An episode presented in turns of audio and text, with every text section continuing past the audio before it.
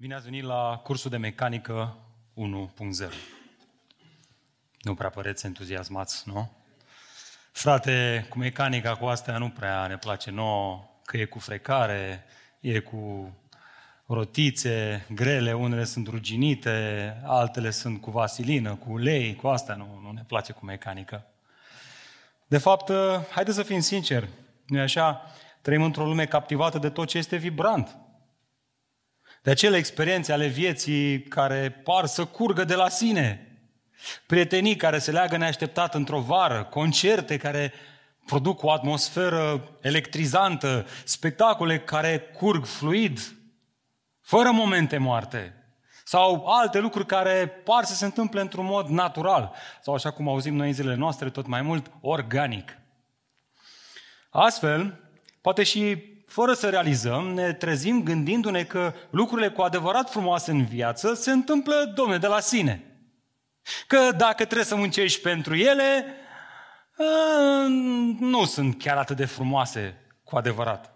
Spre exemplu, cineva care se uită la o familie cu gemeni, care au doar doi anișori, și începe și spun, ce drăguț, uite ce frumoși sunt, ce bine îmbrăcați, Ia uite ce curați, ce maniere bune au copiii ăștia la doar doi anișori.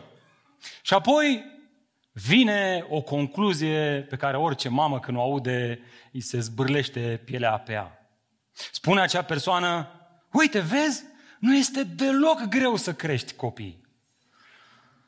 Exact. Orice mamă știe că nu e deloc așa. Și dacă are doar un singur copil. Așa cum o mașină nu se mișcă fără un motor funcțional, cu reviziile la zi, care să o propulseze, care să producă frecare acolo, frecuși, să se întâmple și niște lucruri care nu prea ne plac atât de mult, la fel este și în viață. Fiecare lucru frumos are în spate o mecanică funcțională care o pune în mișcare, care pune în mișcare lucrul acela frumos.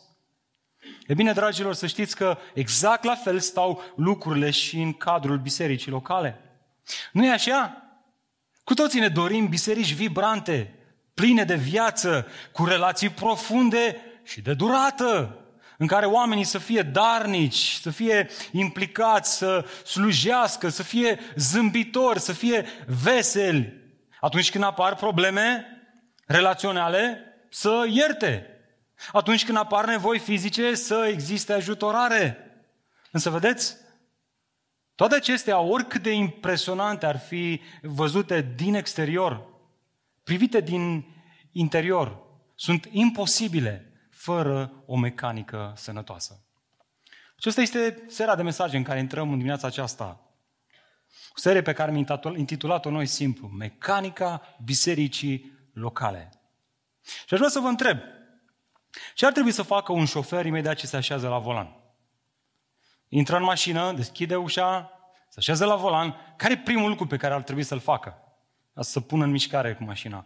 Să ia cheia, bage în contact, să pună contactul și să se uite la instrumentele de bord, la ceasurile de bord, să vadă. Are motorină sau nu are motorină? Are motorină, nu plecăm nicăieri. Are, ok, pornim. Are turație? Are turație.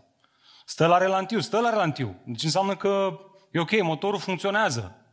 Ia să vedem, accelerăm, băgăm în viteză. Te uiți la ce? La kilometraj. Ia să văd, crește în viteză sau nu crește? Crește în viteză. Ah, ok, deci e o mașină care funcționează. Dar dacă o mașină deține toate sistemele de siguranță posibile, toate opțiunile dorite, culoarea preferată, cutia automată, pe vremea mea era tapițiere de piele și trapă. Astăzi nu mai știu că am rămas în urmă, dar am auzit că sunt tot felul de sisteme de astea care sfârnează singură mașina, strage de volan. Eu nu știu ce să zic, m-aș peria. Dar să zicem că are toate opțiunile alea pe care le știi și ți le dorești tare mult să le aibă mașina visurilor tale. Dacă nu are motorină, nu pornește motorul, crește în turație? Nu crește în turație, nu? Rămâne pe loc. Dragilor, cu durere vă spun că, din păcate, nu din nefericire, Cam așa sunt multe biserici astăzi. Sunt aliniate la tot ce a apărut în materie de biserică, sunt confortabile, sunt impresionante, sunt strălucitoare, dar privite obiectiv, atunci când faci o secțiune, sunt precum o mașină la o expoziție de prototipuri care nu au motoare puse în ele. Adică n-au de gând să plece niciunde de acolo. Sunt super impresionante când te uiți la designul și la arhitectura lor, dar nu pornesc. Nu, nu pleacă de pe loc, nu se mișcă. E bine, dacă ți notițe și sper că ți notițe, iată ideea centrală a acestei serii de mesaje.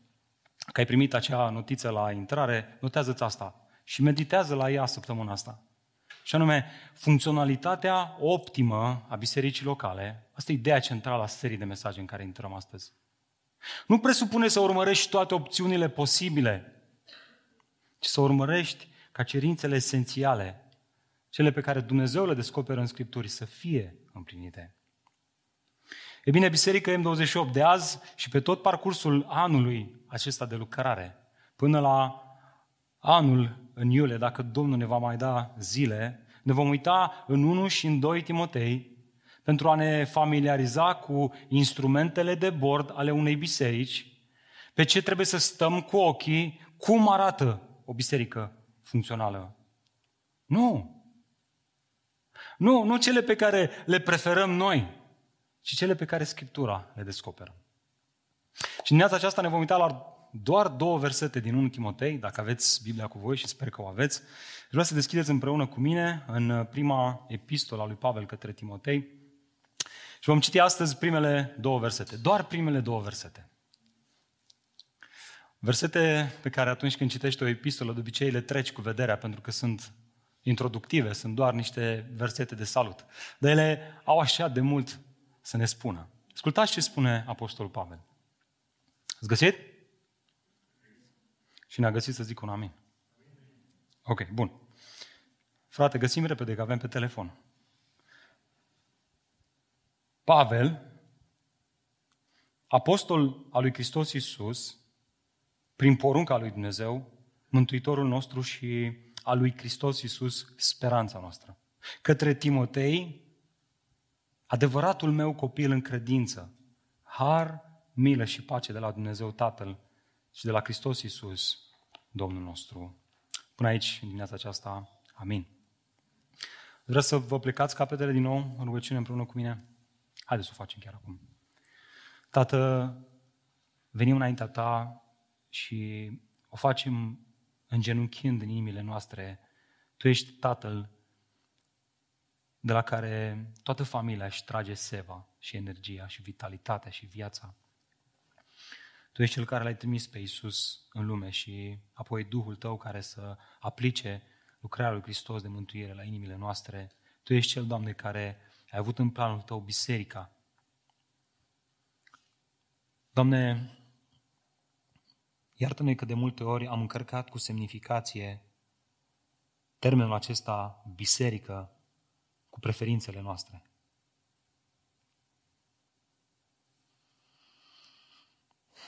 Te rugăm în dimineața aceasta să ne ajut să vedem ce se află în spatele lui, care este mecanica bisericii, dar nu în termenii preferințelor noastre proprii, ci în termenii cuvântului tău.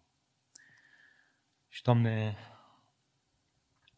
conștientizăm că dacă Duhul Tău cel Sfânt nu lucrează, slova omoare, omoară. De aceea te rugăm ca Duhul Tău să lucreze, Doamne, să ne ajute să vedem ceea ce vrei Tu să vedem. Și, Doamne, te rugăm să ne ajut să fim acei credincioși care să stea mereu cu ochii pe acele instrumente de bord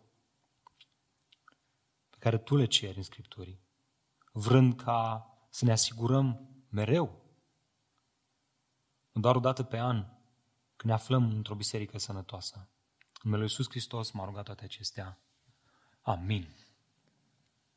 E bine, dragul meu, frate și soră, dimineața aceasta își vrea tare mult să învățăm din Scripturi care sunt acele ceasuri de bord pe care noi, ca și credincioși, stând pe aceste scaune, ca niște piloți, ca niște șoferi, ar trebui să stăm cu ochii pe ele. Iată întrebarea cu care navigăm la acest text, și anume, care sunt ceasurile de bord într-o biserică locală care indică sănătatea ei? E bine, când mă uit în acest text, văd trei lucruri. Haideți să le luăm pe rând. Mai întâi, asta, doctrina apostolică. Știu că sună așa teologic și abstract, dar rămâi cu mine. E ceva ce trebuie să auzi aici. Doctrina apostolică. Asta știi ce indică? Indică turația motorului. Că motorul funcționează. Că e bine. Că avem, avem relantiu acolo. Să luați versetul 1. Uitați-vă cu mine. Pavel, apostol al lui Hristos Iisus. Hai să ne gândim un pic la asta. Până la urmă, Pavel îi scrie aici o scrisoare partenerului său de lucrare, Timotei. Ori asta ar trebui să ne facă să ne întrebăm, băi, de ce simte el nevoia să folosească titlul acesta de apostol al lui Hristos? Până la urmă, Timotei era un prieten drag. Bă, chiar îl numește el mai departe un copil, un tânăr. Ce, voia să-l intimideze cu titlul acesta? Răspunsul la această întrebare este categoric nu. Scopul lui Pavel aici nu este să se laude sau să-l intimideze pe Timotei, așa cum adesea o fac unii cu titlurile lor lungi și fandosite, ci să insiste pe faptul că ceea ce el urmează să scrie în aceste scrisori nu sunt informații cu titlu opțional. Nu scrie și el o scrisoare. Păi Timotei, am și eu niște gânduri așa, prietenești. Pe prieteneal așa, uite, ia, gândește-te și tu la ideile astea. De fapt, vreau să observați cum continuă el. Salutul acesta, cuvintele acestea, nu sunt la întâmplare. El spune în continuare, versetul 1 în continuare, uitați-vă cu mine în text. Pavel, apostol al lui Hristos, prin porunca lui Dumnezeu, Mântuitorul nostru și al lui Hristos Iisus, nădejdea noastră. Pavel nu poate uita că el și ceilalți apostoli aleși de Iisus sunt, da, oameni, dar oameni aflați sub o poruncă divină. Caracterul slujirii lor a fost unic în cadrul bisericii universale. Hristos este, este, este piatra din capul unghiului? Dar mare atenție! Apostolii sunt cei care au pus următoarele pietre care au format fundația bisericii. Asta spune Pavel în Efeseni. Că temelia bisericii a fost fondată pe mărturia profe- profeților și apostolilor. O temelie care a fost pusă odată pentru totdeauna, care nu mai poate fi repusă. Iar o biserică sănătoasă este cu adevărat sănătoasă dacă este construită pe această mărturie apostolică scrisă în Noul Testament. Hristos este descris în Evanghelii, El este piatra din capul unghiului, pe El ne fondăm noi toți și El ne susține. Dacă această piatră este îndepărtată, totul se va dărâma. Dar asta nu este tot. Epistolele urmează după Evanghelii. Toate acestea vorbesc despre învățătura apostolică și o biserică locală ar trebui să stea mereu cu ochii pe acest ceas. Învățătura apostolică. Ceea ce crede biserica mea este ceea ce apostolii credeau Ceea ce face biserica mea este ceea ce apostolii au cerut bisericilor primului veac să facă? Dacă da, am turație. Am biserică sănătoasă. Nu perfectă? E biserică sănătoasă în care vreau să fiu.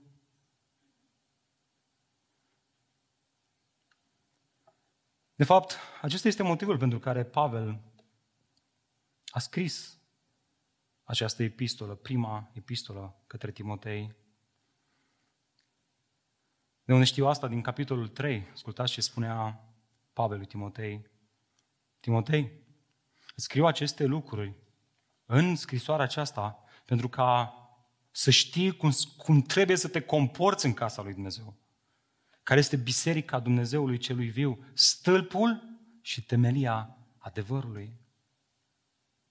Și noi așa, pare nu poți citi cuvintele astea fără să te întrebi, dar ce, frate, Timotei nu știa cum să se comporte la biserică? E ce e așa de greu? Ba da, el știa doar că acolo erau unii care nu știau. La fel cum se întâmplă și astăzi.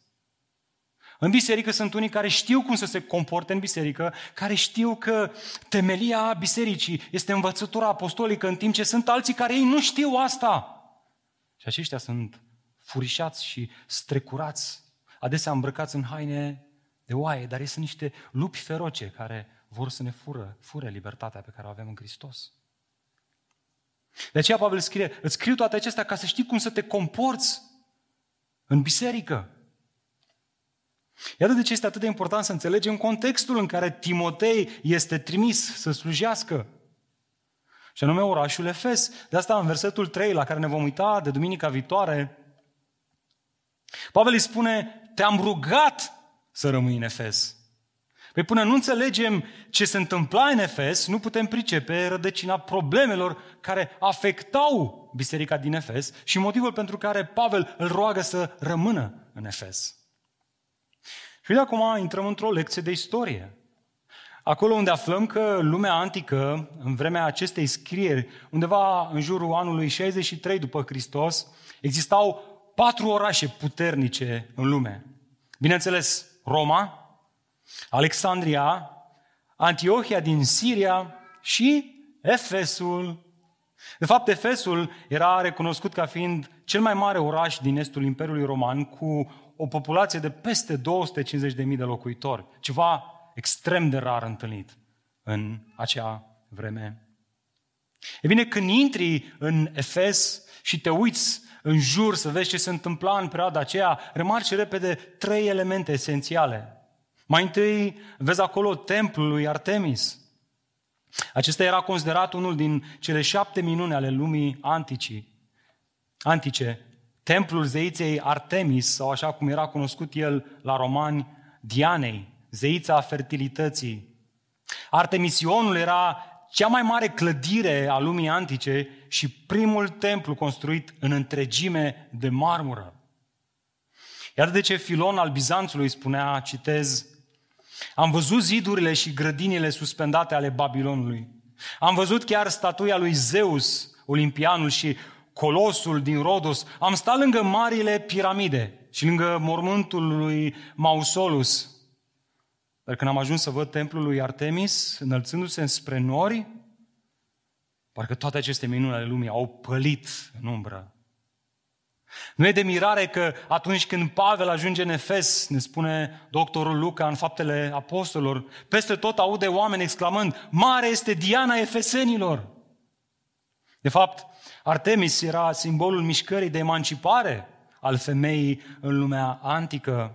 Chipul lui Artemis, căruia îi se închinau, era reprodus în argint și pus pe medalioane, monede, în temple și vândute pe străzile orașului. Peste tot găsea echipul ei. Nu la întâmplare, Pavel urmează să aloce un spațiu dedicat în care să vorbească despre rolul femeii creștine. De ce? Pentru că acest chip deforma rolul femeii așa cum l-a lăsat Dumnezeu. Și vom ajunge la acel pasaj și vom învăța și noi, pentru că și astăzi trăim într-o societate în care rolul femeii este deformat de această societate. E bine, când te plimbai prin Efes, repede mai remarcai, mai remarcai ceva. Mai era un element acolo, și anume superstițiile. Vă aduceți aminte că în Faptele Apostolilor, capitolul 19, ni se descrie cum s-a născut o revoltă împotriva lui Pavel și a credincioșilor de acolo. Iar dregătorul orașului, un soi de Nicușor Dan la București, în încercarea lui de a-i liniști pe oamenii aceștia, de a liniști apele, face o afirmație. Spune el, bărbața Efesului, cine este omul acela care să nu știe că cetatea Efes este păzitorul templului măreței Artemis? Și acum ascultați, și a imaginii ei căzute din cer. Se pare că între ei exista o superstiție cu privire la o rocă neagră, probabil un meteorit ceva, care avea imaginea grotească a unei femei cu mulți sâni chip considerat sfânt și în baza căreia au creat foarte, foarte multe superstiții. De aceea cultul lui Artemis nu se rezuma doar la închinarea din templu și emanciparea femeii, ci avea de-a face cu tot felul de vrăjitorii și superstiții. Și bine, când intrai în toate astea și pătrundeai mai adânc, îți dai seama că pe baza templului, superstițiilor, vrăjitoriilor și acestor obiecte S-a născut prosperitate în Efes.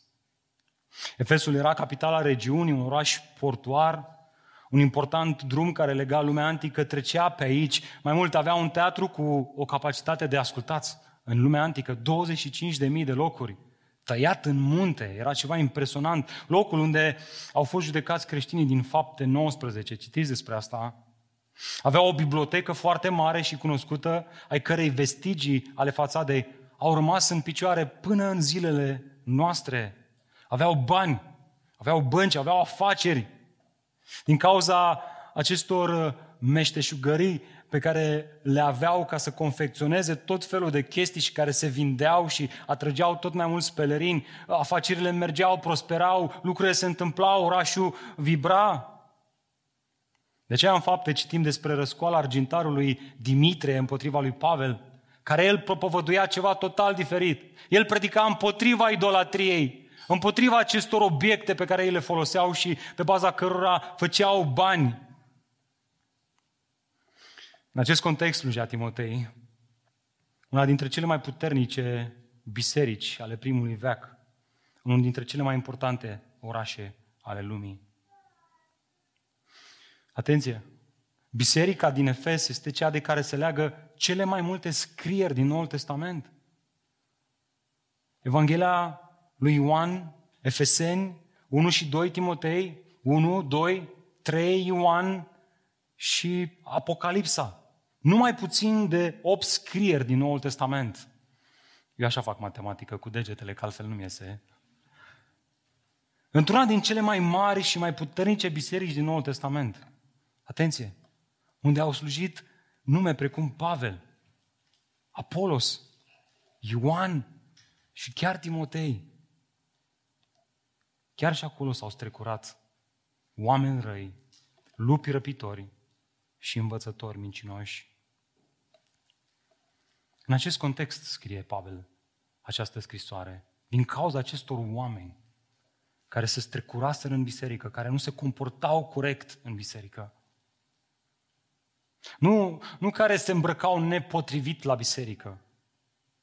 Nu. Persoane care aveau o înțelegere deformată și veneau cu ea și o, și o aduceau în biserică.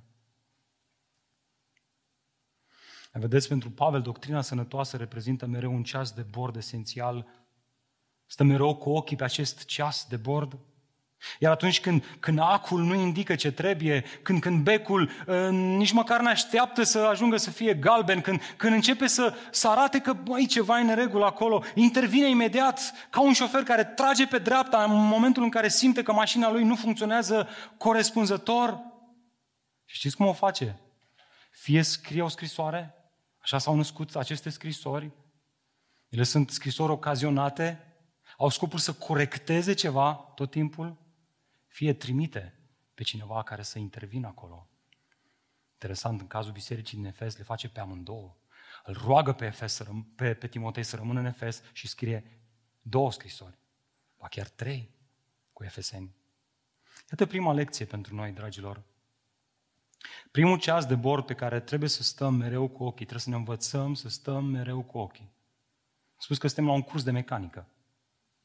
Așa ca atunci când te duci și stai cu instructorul și începe să-ți explice la ce trebuie să te uiți. Primul ceas de bord pe care trebuie să stăm mereu cu ochii este turometrul învățăturii apostolice.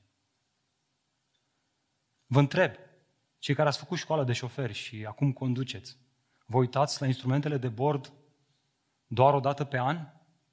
Doar atunci când ați făcut școală de șofer sau zilnic când vă urcați în mașină? Vreți să te asiguri că mecanica mașinii este funcțională. La fel ar trebui să fie și în biserică. Nu la întâmplare credincioșii din Berea plecau acasă de la biserică, Pavel predicând, și cercetau scripturile, să vadă, măi, chiar e așa sau nu e așa? Ce se întâmplă astăzi? De ce nu facem și noi astăzi asta? De ce nu suntem încurajați să facem asta? De ce ne mulțumim doar cu predica de duminică, cu întâlnirea de grup mic? De ce nu deschidem scripturile la învățătura apostolică ca să vedem Face biserica mea ceea ce Biblia cere să facă? Predica aceasta nu este pentru alți credincioși din alte biserici, este pentru credincioși și biserici M28, pentru noi, pentru mine și pentru voi. Cu tristețe vă spun că prea adesea astăzi primul lucru la care noi am ajuns să ne uităm când intrăm într-o biserică locală este dacă ne face să ne simțim bine. Ne-a făcut cu mâna la intrare.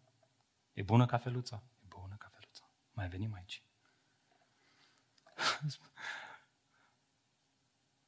Spunem noi, frate, nu prea sunt ei cu învățătura biblică, dar au intenții bune, frate. Sunt băieți buni, frate. Nu mai duc acolo. Dar ori avea intenții bune, dar asta nu este suficient. Până la urmă spune bine românul, drumul spre ad este pavat cu multe intenții bune. Cu intenții bune au ajuns mulți în iad și vor mai ajunge mulți alții în iad. Ceva de genul acesta, frumuntare de genul acesta a experimentat și Francis Schaeffer, un autor care merită consultat. Imediat după o criză a credinței, o criză produsă interesant de urățenia practică pe care o vedea în bisericile din denominația din care el făcea parte, s-a simțit uh, motivat să scrie un articol intitulat Cum ar trebui confruntată erezia? Dar văd erezie, văd derapaj, văd diluare în Evanghelie. Oare cum ar trebui să adresez treaba asta? Iată ideea principală din acest articol. Citez cuvintele lui. Ascultați cu mare atenție. Obiectivul final nu este să dovedim că oamenii sunt greșiți. Amin? Amin, biserică? Și cât de important e asta? Să nu ne mândrim și să ne considerăm pe noi niște judecători? Dumnezeu va judeca la final. Obiectivul final nu este să dovedim că oamenii sunt greșiți, ci să-i câștigăm pentru Hristos. Cum? Cum să o facem? Și continuă el. De aceea, singura strategie apologetică de succes și cea finală constă în primul rând dintr-o afirmare clară, intelectuală, a ceea ce este greșit în învățătura falsă. Unu, e o ecuație matematică aici în ce spune el. Plus, m-am spus că eu așa fac matematică, pe degete. Plus, o întoarcere clară, intelectuală la mesajul scriptural adecvat, la învățătura apostolică, în toată vitalitatea lui și în relația lui cu credința creștină de plină, plus demonstrarea lui în viață, anume a faptului că acest mesaj spiritual corect și dătător de viață satisface nevoile și aspirațiile autentice ale oamenilor într-o modalitate în care mesajul contrafăcut, atenție, rețineți, rețineți asta că o să ne mai întâlnim cu conceptul ăsta în acest mesaj. Mesajul contrafăcut al satanei nu o face. Dragilor, la finalul zilei, acesta este scopul liturgiei. Liturgia este serviciul divin, duminică dimineața. Întâlnirea noastră de duminică dimineață. Scopul final al liturgiei este să repovestim Evanghelia adevărată și curată, așa cum au lăsat-o apostolii. Să o repetăm, să o repetăm, să o repetăm, să o repetăm, să o repetăm. Până când ea rămâne în mintea noastră. Și ajungem să o cunoaștem atât de bine încât imediat realizăm falsul. Ca niște bancheri care lucrează cu bagnote, care pentru a depista bagnotele false studiază foarte mult bagnotele autentice. Cu cât știi mai bine autenticul, cu atâta imediat miroși. Imediat miroși. Și aici o ilustrație Mulți dintre noi am trăit într-o perioadă în care erau acele, uh, acei adidași, acele, acea încălțăminte false, ziceam noi fake-uri, nu? Cineva care și-a cumpărat prima lui pereche de adidas original, imediat cum îi dădeai un 1 la 1, știa, bă, ăștia sunt fake-uri, mă. Nu știa exact să zică cum, dar pentru că știa autenticul și dădea seama imediat de fake. Biserica M28 a stat cu ochii pe turometul învățăturii sănătoase, înseamnă să studiem. Să studiem duminică dimineață, să studiem la grupul mic, să studiem în special în viața noastră privată, de zi cu zi. Amin? Cam cum s-a răspuns acum la acest amin? Cam așa se întâmplă adesea, din nefericire. Și e trist, fraților. E trist. E trist că șarpele cel vechi nu doarme. Răgnește ca un leu, vrând să se înghită chiar și pe cei aleși, dacă s-o putea. Și dacă nu studiem Scripturile ca să ne hrănim, cea învățătură care ne dă viață, care în cele mai negre momente ale vieții te alimentează, n-ai cum să supraviețuiești. Nu este de mirare că stai de vorbă cu credincioși și spun cele mai speciale momente ale vieții mele au fost alea în care am luat Scriptura în serios și am studiat-o și am cercetat-o. Timotei făcea asta. Iată de ce Pavel asta face, el îi scrie, tinere, sunt copleșit să văd modul în care această învățătură pe care ți-am încredințat-o, această veste bună a Evangheliei, a lucrat credință în tine. Tinere, mă bucur să văd că tu nu joci teatru, că afecțiunea și devotamentul tău față de Dumnezeu sunt reale. Tinere, pentru că ai rămas în această învățătură pe care ai studiat-o și o trăiești în viața ta, tu poți să rămâi în Efes, tu poți să-i ajungi și, îi ajungi și pe ceilalți credincioși care, uite, în perioada asta sunt, sunt duși în eroare de acești lupi care sunt pe acolo printre ei și care caută să-i ducă în eroare. De fapt, acesta este al doilea ceas de bord pe care trebuie să stăm cu ochii atunci când evaluăm dacă o biserică este sănătoasă. Știți care? Ucenicia autentică sau, dacă vreți, reală. Asta indică mișcarea bisericii. Dacă vreți, vite, vitezometrul bisericii, kilometrajul bisericii. Pentru că degeaba mi-arăți învățătura sănătoasă a unei biserici dacă aceasta nu se mișcă la nivelul ceniciei, la nivelul trăirii în viața de zi cu zi. Dacă nu se mișcă, atunci este ca o mașină turată într-o stație de ITP care scoate mult fum negru și a trebuit scoasă imediat din circulație. Nu a întâmplare, Pavel continuă fix cu asta, observați versetul 2 în continuare. Către Timotei, ce scrie acolo? Adevăratul meu copil în credință. Înainte de orice, sigur, nu putem să nu ne întrebăm, Doamne, dar cine este până la urmă Timotei? Iar când ne uităm în aceste cuvinte, primul aspect evident despre el este că Pavel îl numește, cum îl numește Pavel? Copilul meu. Oare era un copilaș?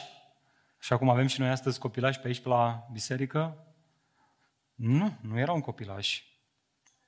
Ci era un copil în credință. De unde această relație atât de specială dintre Pavel și Timotei? E bine, când citim faptele apostolilor, aflăm asta. Autorul Luca ne relatează faptul că Pavel a găsit pe Timotei într-o cetate numită Listra. Interesant însă este că acest lucru s-a realizat la a doua vizită a lui acolo. Căci după prima vizită misionară, Pavel a fost scos afară din cetate cu pietre, fiind prigonit. Iar Luca relatează acel episod cu aceste cuvinte. Ei au aruncat cu pietre în Pavel și apoi l-au târât afară din cetate, crezând că a murit. A fost pe bune, a fost rău. Părea că prima acțiune evanghelistică din Listra a apostolului Pavel a fost un faliment total, un eșec total.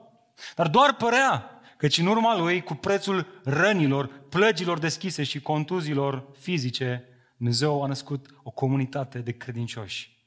Prima biserică din orașul Listra. Iar între acești credincioși era și Timotei, un ucenic despre care avea să afle Pavel mai târziu. Era vorbit de bine de frații din Listra. Vedeți? Timotei a avut parte de o naștere spirituală prin intermediul suferinței fizice a apostolului, așa cum și o mamă își naște fiii prin suferința travaliului. Și se creează acolo o relație foarte specială. La fel și Pavel se uita la Timotei și spunea, adevăratul copil al meu în credință. Și interesant că atunci când te uiți să vezi ce se întâmpla în vremea respectivă, remarci repede că oamenii foloseau această expresie, adevăratul meu copil din limba greacă, pentru a identifica un copil legitim. Cineva despre care cei din jur aveau semne de îndoială. Mă, asta nu cred că e copilul tău. Foloseau exact expresia asta. Ba da, este. Este adevăratul meu copil în credință. Este adevăratul meu, e copilul meu autentic. El se putea uita la, la Timotei și putea să spună, el este cu adevărat copilul meu în credință. Mai mult, nu era un copil, era un tânăr. Iar de ce în aceste două scrieri Pavel îi, îi spune Timotei, nimeni să nu-ți disprețuiască tinerețea. Sau, Timotei, fugi de poftele tinereții. În lumea antică se pare că un bărbat care avea până la 40 de ani era considerat încă tânăr. Și că dacă ai până în 40 de ani, biblic vorbind, poți să vii și tu la tineret. Frate Bogdan, asta spune Biblia, frate. O să vin și eu la tineret odată. în orice caz, un lucru este clar. Timotei, cu toate că era tânăr, se simțea lipsit de experiență și imatur pentru responsabilitățile spirituale pe care Pavel îi le încredințase. De fapt, într-un mod onest, profilul lui Timotei, așa cum îl prezintă Noul Testament, nu era prea remarcabil din punct de vedere uman. Și de ce? Pentru că Noul Testament îl uh, portretizează ca fiind timid, fricos, bolnăvicios și lipsit de experiență. Prin urmare, se naște noi această întrebare. Oare de ce l-a fi lăsat Pavel ca pastor în Efes? Până la urmă, el venea dintr-un sătuc numit Listra și avea să slujească într-o biserică aflată într-un oraș renumit, cu numele Efes, care avea peste 250.000 de locuitori. Este ca și cum ai compara astăzi Botoșani cu București. Cineva de la Botoșani pe aici? Da? E cineva, nu? Știe. Cel puțin a fost pe acolo. Un oraș mic cu un oraș foarte mare. Cu gândirea noastră omenească, am spune, un tinerel timid, bolnăvicios, fără experiență, poate cu un accent ciudat, într-o metropolă cosmopolită? Nici o șansă. Nici o șansă. Pentru că, vedeți, așa gândim noi, în termeni ăștia umani. Dar în Părăția Dumnezeu lucrurile se întâmplă altfel. Dumnezeu alege lucrurile slabe ale acestei lumii ca să le facă de rușine pe cele tare. Și totuși rămâne întrebarea, Pavel, dar ce ai văzut un Timotei de a acordat atât de multă încredere și responsabilitate spirituală? E bine, același lucru pe care Dumnezeu se așteaptă să-l vadă și de la noi. Dați-vă din nou. Timotei, ce scrie acolo? Adevăratul meu copil în credință. M-am uitat să văd uh, zilele astea pictorii lumii acestea și artiștii cum au desenat ei relația dintre Pavel și Timotei și toate picturile pe care eu le-am găsit săptămâna asta, am căutat câteva ore, prezintă doar o singură scenă, una pe care am adus-o și eu, într-o poză, cea în care tânărul timid, bolnăvicios, Timotei, când te uiți la el cam așa, îl vezi și în portretul acesta împreună cu Apostolul Pavel, care este în lanțuri, din pricina Evangheliei, și ajutându-l să scrie o scrisoare, probabil către una din biserici. De fapt, expresia aceasta, adevăratul meu copil, mai poate fi tradusă și cu copilul meu autentic sau copilul meu sincer, devotat, copilul meu de suflet. Iată de ce, în ciuda slăbiciunilor sale, dar pentru dovezile vizibile ale lucrării Harului în viața lui, cel devotament, acea credincioșie reală, Pavel este gata să-l ia cu el în lucrare și chiar să-l lase ca pastor în una dintre cele mai cunoscute biserici ale primului veac. Lecția pentru noi, iată lecția pentru noi. A doilea ceas de bord, care se mișcă odată cu turometrul învățăturii apostolice și ar trebui să se miște, indicând viteza de deplasare a unei biserici locale, este știți ce? Ucenicia autentică. Și m-am bucurat de nenumărate ori să aud la cei care duminica sunt prezentați în față ca membri, persoane care se alătură trup și suflet bisericii M28, că motivul pentru care ei s-au alăturat bisericii este tocmai că au găsit aici un context autentic. Mă rog ca acest context autentic să n-aibă de-a face doar cu faptul că suntem autentici, punct, adică suntem deschiși cu noi, punct. și autentici cu vulnerabilitățile noastre. Reali. Suntem încă în firea pământească, încă ne luptăm. N-am ajuns încă la deplinătate, încă nu l-am apucat pe Dumnezeu cu mâna de călcâi. Nu suntem încă în veșnicie, încă suntem între cele două adventuri până la a doua revenire a lui Hristos. Încă mai ne luptăm cu firea pământească și asta înseamnă că adesea păcătuim, adesea chiar zilnic. Iată de ce pocăința ar trebui să fie zilnică. Iată de ce atunci când, când ne așezăm la grupul mic și discutăm despre ce se întâmplă în viața noastră, trebuie să fim reali. Nu trebuie să jucăm teatru. Să împărtășim falimentele noastre și să cerem ajutor fraților noștri. Să ne purtăm astfel poverile unii altora. Asta înseamnă ucenicie autentică, biblic vorbind. Ucenicia autentică, biblic, nu înseamnă că uh, nu vorbim cu libanji de lemn și ne îmbrăcăm cu niște haine mai, mai la zi. Și cântăm muzică contemporană. Nu, ucenicia autentică înseamnă că suntem real cu noi înșine. Am înțeles Evanghelia Harului că, fraților, ce se întâmplă aici este o chestiune de identitate. Timotei era jumate evreu, jumate grec. Nu putea nici într-o parte, nici în alta. Că mergea la Ierusalim, nu era un evreu legitim. Și Pavel se uită la el și, da, mă, știu că ești tânăr, știu că ești timid, știu că ai ezitările tale, știu că ai fost născut dintr-o căsnicie mixtă, dar Timotei, tu ești copilul meu adevărat în credință. Harul a lucrat real în viața ta, identitatea ta nu este din trecutul tău, din falimentele tale, ci este dată de ceea ce Harul, Timotei, am văzut că a lucrat în viața ta. Tu ești un credincios autentic. Putem să vorbim unii față de alții în felul acesta?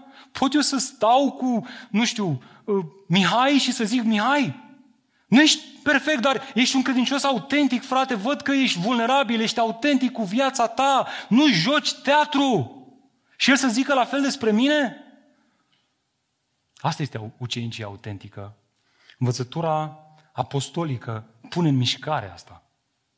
Învățătura apostolică ne dă peste mână, ne dă peste nas, nu ne lasă să ne mândrim, nu suntem unul mai bun ca celălalt, nu suntem unul mai sfânt ca celălalt, suntem toți păcătoși, toți lipsiți de, de, de, de o trăire evlavioasă perfectă, așa cum cere legea mozaică. Și toți dependenți de Hristos care am plinit toate acestea și care a trăit o viață veșnică și care ne-a îndreptățit înaintea Tatălui. Asta ne dă masca la o parte.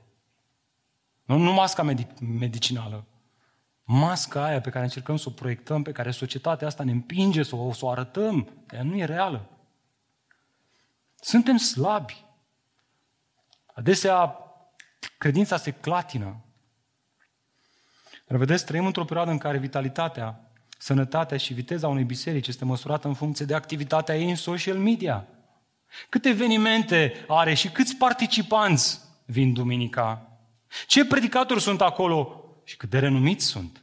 Câte cărți au scris? Ce funcții au? Și lista aceasta poate continua. Pavel ne învață în aceste două versete să nu evaluăm așa, și să ne uităm la învățătura și la, la învățătura apostolică și la ce produce ea în, în interacțiunea dintre noi. Produce ea ucenici sinceri, autentici, reali, care îl urmează pe Isus în mod real, putem noi să spunem unul față de celălalt. Ceea ce Pavel putea să spună despre Timotei? Fiți atenți ce spunea Pavel despre Timotei. Timotei, tu ai urmărit îndeaproape învățătura mea, purtarea mea, scopul meu în viață, credința mea, răbdarea mea, dragostea mea, fermitatea mea, persecuțiile și suferințele Lucrurile care mi s-au întâmplat în Antiohia, în Iconia și în Listra, toate persecuțiile pe care le-am îndurat, Domnul m-a scăpat din toate. Toți cei ce vor să trăiască o viață evlavioasă în Hristos Iisus vor fi persecutați, adică vor suferi. Timp ce oamenii răi și înșelători vor merge din rău în mai rău, înșelându-i pe alții și înșelându-se pe ei înșiși. Însă tu, Timotei, tu, Timotei, tu să rămâi în lucrurile pe care le-ai învățat, adică să continui ce ai făcut până acum, că ai făcut bine și de care ești deplin încredințat. Fiindcă știi de la cine l-ai învățat, de la un apostol al lui Hristos. Observați, alternativa la înșelare Și a merge din rău în mai rău în acest verset este rămânerea în lucrurile pe care apostolii le-au învățat și pe care le avem și noi astăzi în scris. De ce nu le studiem mai mult? De ce nu le aprofundăm mai mult dacă le dau așa de multă viață? Frate, eu am o dilemă aici, sincer să fiu. Ultima dată când am verificat eu, eu n-am auzit pe nimeni, frate, să zică de la Amvon că el are o învățătură nebiblică. N-am văzut pe nimeni să-și înceapă predica, închideți Bibliile, astăzi vorbim ceva nebiblic. Toți pretind că spun ceea ce spune și Biblia. Așadar, spunem, cum pot, cum pot discerne, cum pot evalua, care sunt semnele distinctive că este cu adevărat învățătura apostolică, că este cu adevărat o ucenicie autentică lucrată de Duhul Sfânt, nu de oameni, nu de lege, nu de religiozitate. Se întâmplă că acum ceva timp în urmă am citit o carte a lui Jerry Wilson care se intitulează Gospel Driven Church, biserica condusă de Evanghelie, în care interacționa cu o scriere a lui Jonathan Edwards, publicată prin anul 1741, intitulată chiar așa, Semnele distinctive ale lucrării Duhului Sfânt. Am vrut să văd despre ce e vorba. Interesant e că apariția acestei cărți a lui Jonathan Edwards nu este la întâmplare. Ea venea într-o perioadă în care în zona lui se produceau mai multe treziri spirituale. Unele erau reale, altele erau false. Așa că acesta s-a simțit nevoit să studieze Noul Testament pentru a pune la dispoziție câteva unelte, pentru a scrie o carte în care să arate care sunt semnele alea distinctive care validează o lucrare autentică a Duhului Sfânt, care validează o lucrare a unei biserici locale, care validează o ucenicie reală. Și ce mi s-a părut super interesant este că înainte de a oferi acea listă, el oferă o listă de semne pe care el le numește neutre. El zice, semnele astea le poți găsi și într-o trezire reală și într-o trezire falsă. Și le-am adus cu mine astăzi. Iată semnele neutre care nu validează, nici nu invalidează autenticitatea în ucenicie. Mai întâi faptul că se întâmplă ceva foarte neobișnuit. Se întâmplă lucruri neobișnuite peste tot, adică lucruri neobișnuite face și rău și face și Dumnezeu. Care par neobișnuite pentru om. Este un semn neutru. Faptul că sunt manifestate anumite efecte fizice, precum plâns, tremur sau căderea cu fața la pământ. Păi tot la un concert. Like, la un concert de rock și o să vezi că oamenii mai plâng pe acolo, mai țipă, mai cad pe jos, mai... Faptul că uh, ce se întâmplă acolo ajunge să fie cunoscut în tot orașul. Frate, biserica mea, tot orașul știe despre ea. Așa și semn neutru. Semn neutru. N-am spus nimic momentan. Faptul că uh, oamenii au parte de tot felul de impresii neașteptate la nivelul Duhului. Văd cruci, văd uh, biserici goale, pline, văd oameni pe jos, pe sus. Neutru. O fi, nu o fi, neutru. Nu ne validăm cu așa ceva. Faptul că există o concentrare foarte mare pe teroarea mâniei lui Dumnezeu, în vremea respectivă se folosea la greu, ca o metodă psihologică, să-i facă pe oameni să-L primească pe Isus. Cred că astăzi, dacă ar fi trăit Jonathan Edwards, ar fi zis faptul că există o concentrare foarte mare pe teroarea dragostei lui Dumnezeu. Te iubește Dumnezeu, te iubește, primește-L pe Isus, ia-L cu tine pe Isus acasă, îl prezintă pe Isus ca un accesoriu. Un har ieftin. Ori asta ar trebui să ne determine, bun, dar care sunt, frate, semnele pozitive? Iată, care sunt câteva semne pozitive pe care le oferă Jonathan Edwards, care mi s-au părut extraordinare. Mai întâi, prezența unei aprecieri în creștere față de Isus. Nu spunem noi că Isus este comoara ascunsă din inimile noastre, pe care o prețuim și pentru care suntem gata să lăsăm totul?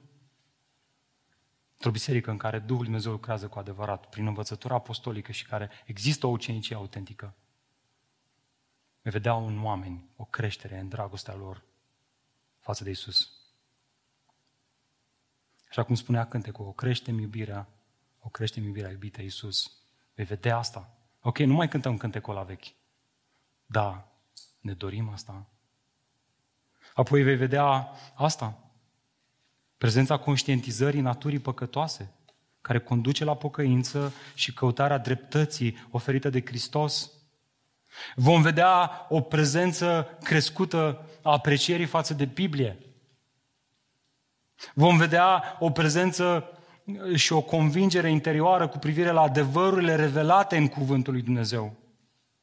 Și apoi, mi-a plăcut mult asta, prezența unei iubiri autentice față de Dumnezeu și față de semeni. Spunea bine apostolul iubirii. Cine zice că îl iubește pe Dumnezeu, dar nu și iubește aproapele, este un mincinos. Iată de ce Jonathan Edwards comenta tot, toate acestea spunând următoarele. Ascultați gândurile lui, foarte inspirate. Iată câteva dintre lucrurile pe care diavolul nu le-ar face nici dacă ar putea. Astfel, el nu ar trezi conștiința și nu i-ar face pe oameni sensibili la starea lor mizerabilă prin natura păcătoasă, din cauza păcatului, și nu i-ar face sensibil la marea lor nevoie de mântuitor. Și nici nu ar confirma unui om credința că Isus este Fiul lui Dumnezeu și Mântuitorul păcătoșilor, sau să le crească stima față de El. El nu ar genera în mintea oamenilor o părere despre necesitatea, utilitatea și adevărul Sfintelor Scripturii. Și nici nu i-ar înclina să asculte sau să le folosească.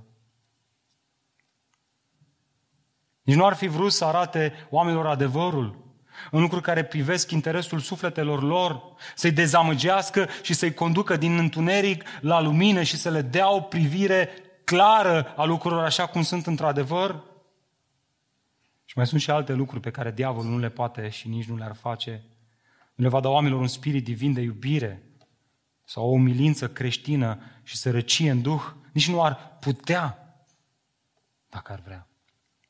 Smerenia, Duhul lui Dumnezeu lucrează. Zdrobirea, Duhul lui Dumnezeu lucrează. El nu poate da acele lucruri pe care el însuși nu le are. Aceste lucruri sunt cât se poate de contrare naturii sale. Dragilor, la această ucenicie vă chemăm în acest nou an de lucrare. Una în care Duhul lui Dumnezeu să lucreze din plin în viața noastră schimbare, sfințire. Dacă veniți la această biserică pentru că vă doriți asta, sunteți în locul potrivit. Dacă ați venit la biserica asta pentru că vreți să vi se crească stima de sine, nu sunteți unde trebuie. Dacă vreți o stimă de sine care vine din identitatea pe care o avem în Hristos și în crucea Lui, sunteți unde trebuie. Dar vedeți, stima asta de sine este culmea, tocmai te zdrobește pe tine și îl înalță pe Hristos și te face să spui și tu ca Ioan Botezătorul, El să crească, eu să mă micșorez. Eu să mă micșorez, El să crească. Amin. Domnul să ne ajute la asta. Dar dacă auzi toate astea și se pare un pic cam dur, frate, un pic cam dur, Cenicia asta e puțin cam mi frică de ea. Și dacă aș putea să o, să o duc mai departe, tu trebuie să auzi ce are Pavel de spus. Mai are ceva de spus aici. Care sunt ceasurile de bord într-o biserică locală care indică sănătatea ei, nu în ultimul rând, proviziile dumnezești. Sau dacă vreți, chiar în primul rând. Asta ar fi primul ceas de bord la care trebuie să ne uităm. Acesta indică combustibilul indicatorul de nivel de combustibil. Cu toții știm că fără combustibil, fie mașină nouă, nouță, motorul nu va porni și nu se va mișca. Și lași lucruri era valabil și pentru Timotei. El nu ar fi reușit să realizeze nimic din ce urmează să spună Pavel. Dacă rezervorul lui spiritual nu ar fi umplut de cuvintele acestea, har, uitați-vă în versetul 2, har, îndurare și pace de la Dumnezeu Tatăl și de la Hristos Iisus, Domnul nostru. Aceste trei cuvinte, har, îndurare și pace, dragilor, deși le fac parte din salutul lui Pavel, nu sunt nici de cum o urare, urare, urare seacă de Paști, cum zicem noi de Paști. Paște fericit. Aruncă-mă acolo o vorbă, nu știm ce înseamnă, ce înseamnă asta să pasc. Nu știu. Iar motivul pentru care nu ar trebui să le privim așa constă în sursa lor. E o sursă cu S mare, observați din nou textul. Har, îndurare și pace. De unde? De la Dumnezeu Tată. De unde? De la Hristos Iisus, Domnul nostru. Aceste trei provizii sunt ceea ce primim de la Dumnezeu în fiecare zi. Prin jertfa lui Hristos pe care tocmai am comemorat-o. John Stott comenta această triadă de resurse spirituale astfel. Citez, fiecare cuvânt ne spune ceva despre condiția umană a ființei umane. Ascultați, căci harul este bunătatea lui Dumnezeu față de cel vinovat, care nu merită nimic. Mila este compasiunea sa față de cei nenorociți, care nu se pot mântui singuri. Și pacea? Pacea este împăcarea celor care fuseseră cândva înstrăinați de el și unul de celălalt, dar care acum au fost aduși aproape prin sângele lui Hristos. Dragilor, vreau să mă ascultați cu mare atenție. Aceste trei nu sunt sentimente ale credincioșilor atât de mult. Pavel nu-i urează lui Timotei să simtă milă și pace și îndurare, ci afirmă, declară, proclamă că acestea sunt ceea ce el primește de la Dumnezeu prin credința în Isus Hristos. Că el este un credincios autentic datorită acestor provizii. A vorbit despre un cenic autentic. Următorul lucru pe care îl spune nu este îmi place de tine, Timotei, nu. Și pentru că aceste, acestea trei sunt din plin în viața ta, Timotei. De fapt, faptul că suntem credincioși se datorează acestor provizii și faptul că rămânem credincioși se datorează tot aceleași motiv. Iată ultima lecție pentru noi. Combustibilul care alimentează rezervorul bisericii și care astfel o păstrează vie și în mișcare, dragilor, este darul lui Dumnezeu. Amin? Are o biserică viață? Darul lui Dumnezeu. Are vitalitate? Darul lui Dumnezeu. Sunt oameni autentici? Darul lui Dumnezeu. Harul lui Dumnezeu. Îndurarea și mila lui. Personal, cred că aceasta este o, o lecție extrem de importantă astăzi, în anul 2021. Știți de ce? Deoarece suntem ispitiți să ne uităm în jur și să privim bisericile locale, precum cafenelele sau restaurantele. Trăim într-o perioadă a globalizării. Media ne ajută să vedem tot ce se întâmplă în biserici prin Mexico și, și prin temir pe unde? În China, prin Japonia, și uite așa începe să spunem, uite doamne, oamenii merg la cutare biserică din nu știu ce țară, din nu știu ce oraș, sau la cutare biserică din orașul nostru pentru că prestează servicii mai bune. Se străduie mai tare, fac lucruri mai de calitate, de-aia merg oamenii acolo. Și încep să te gândești în felul acesta și te uiți în jur în M28 și spui, ia uite, și la noi vin oameni. Păi, uite ce vin. Duminica asta mai mulți. Uite mă, frate, am ajuns bogați, mă. Am ajuns și noi cineva.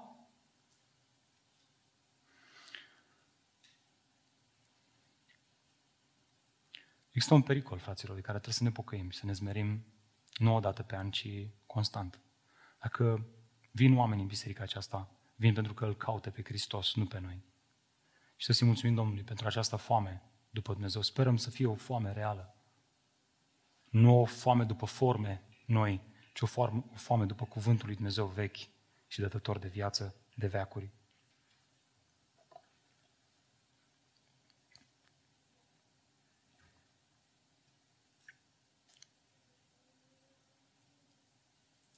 Iată ce spunea îngerul bisericii din Laodicea. Unei biserici care credea că este bogată, credea că a adunat și nu mai e nevoie de Dumnezeu, care merge de la sine, care se întâmplă din inerție. Pentru că zici, sunt bogat, am adunat avere și n-am nevoie de nimic și nu-ți dai seama că ești nenorocit, vrednic de milă, sărac, orb și gol, te sfătuiesc să cumperi de la mine aur curățat prin foc, ca să fii bogat. Haine albe ca să te îmbraci și să nu ți se vadă rușinea goliciunii tale și alifie pentru ochi, ca să-ți ungi ochii și să poți vedea. Citiți Apocalipsa. Aceasta este singura biserică din Noul Testament despre care Dumnezeu spune, iată, eu stau la ușă. Biserică care crede că e bogată, că le are pe toate, că s-a prins cum e cu Evanghelia Harului, cum e cu Dumnezeu, cum e cu învățătura, dar despre care Dumnezeu spune, eu stau la ușa bisericii voastre. Voi înăuntru, eu afară. Eu nu sunt în biserica aia.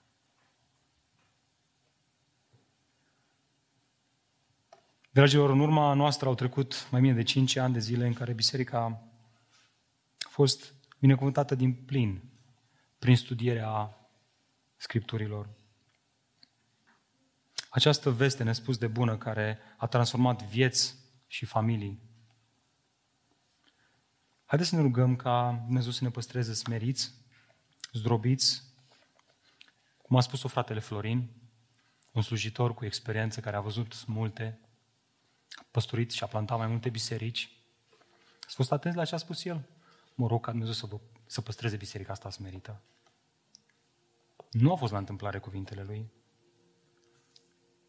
El a văzut ce înseamnă într-o biserică să nu rămâi smerit, să nu rămâi zrobit, să nu rămâi aproape de Hristos și încrezător că El lucrează. Și mă rog ca în seria aceasta nouă de mesaje, în această aventură pe care, iată, intrăm în dimineața aceasta în 1 și 2 Timotei, Dumnezeu să ne învețe care este mecanica sănătoasă în termenii lui Dumnezeu, nu în termenii noștri. Însă, înainte de asta, vă chem în dimineața aceasta la smerenie înaintea lui Dumnezeu. La pocăință și la încredere în El. Și eu nu știu o cale mai bună prin care să te smerești înaintea lui Dumnezeu decât să primești harul, mila și îndurarea Lui. Așa că haideți să plecăm capetele și să ne rugăm în dimineața aceasta. Tată, îți mulțumim pentru cuvântul Tău veșnic. Îți mulțumesc, Doamne, că iată ne dai șansa să mai începem o nouă serie de mesaje.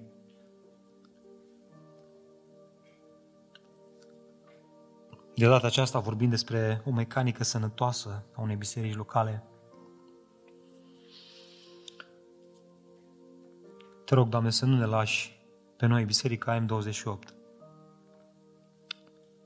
să credem că suntem bogați, că avem tot ce ne trebuie, că ne-am prins cum e cu învățătura sănătoasă, cum e cu ucenicia, cum e cu membralitatea, cum e cu închinarea autentică, cum e cu ucenicia autentică, că ne-am prins noi cum e cu biserica, care e formula câștigătoare de succes, ci în mijlocul binecuvântărilor tale. Doamne, să ne întoarcem și să-ți mulțumim pentru harul tău bogat care ne-a răscumpărat.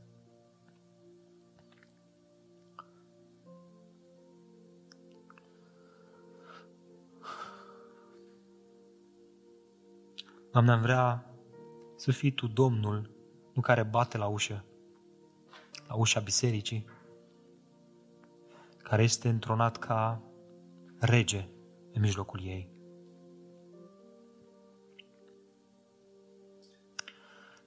Și, Doamne, știm că lucrarea aceasta de întronare a Ta ca rege nu este o lucrare care se face vizibil, fizic, ci se face doar la nivelul inimii. De aceea, Doamne, te rugăm ca harul Tău bogat să fie continuat, să fie predicat în biserica aceasta în mod neobosit, duminică de duminică, și te implorăm, Doamne, ca Duhul Tău cel Sfânt să ne ajute să-L îmbrățișăm cu toată ființa noastră. Acele semne distinctive să se vadă în viața noastră, să iubim pe Iisus tot mai mult, să ne pocăim tot mai tare și să trăim vieți care te onorează pe Tine. Rugăm, Doamne, asta acum la începutul acestui nou an de lucrare, lucrează Tu din plin. Și acum, Doamne, înainte să plecăm, am vrea să cântăm despre acest har bogat care ne-a răscumpărat, care ne-a făcut copiii Tăi. Și dacă, Doamne, sunt aici persoane care încă n-au descoperit acest har bogat, care atunci când îl aud predicat se plictisesc și îi se pare așa, ceva ce au auzit de un milion de ori. Vrea, Doamne, să iei Tu alifia Ta și să le vindeci ochii, să vadă acest har bogat și să-i răscumperi și pe ei, Doamne. Fă asta, te rugăm. Mișcă inimi, Doamne, suflă viață peste oasele moarte. Păi, Doamne, te rugăm pentru noi, ceilalți care ai pus alifie pe ochii noștri și odată vedeam în harul acesta ceva bogat, dar acum am căzut într-o letargie, într-o apatie spirituală. Și pentru cei care experimentează asta, Doamne, te rugăm în dimineața aceasta să ai milă de ei. Tu poți să le aprinzi inima din nou, Doamne, și te rugăm să o faci. Înalță-L pe Hristos în inimile lor, Doamne, și fă să cânte de bucurie și veselie din nou pentru împăratul. În Iisus Hristos ne-a rugat toate acestea.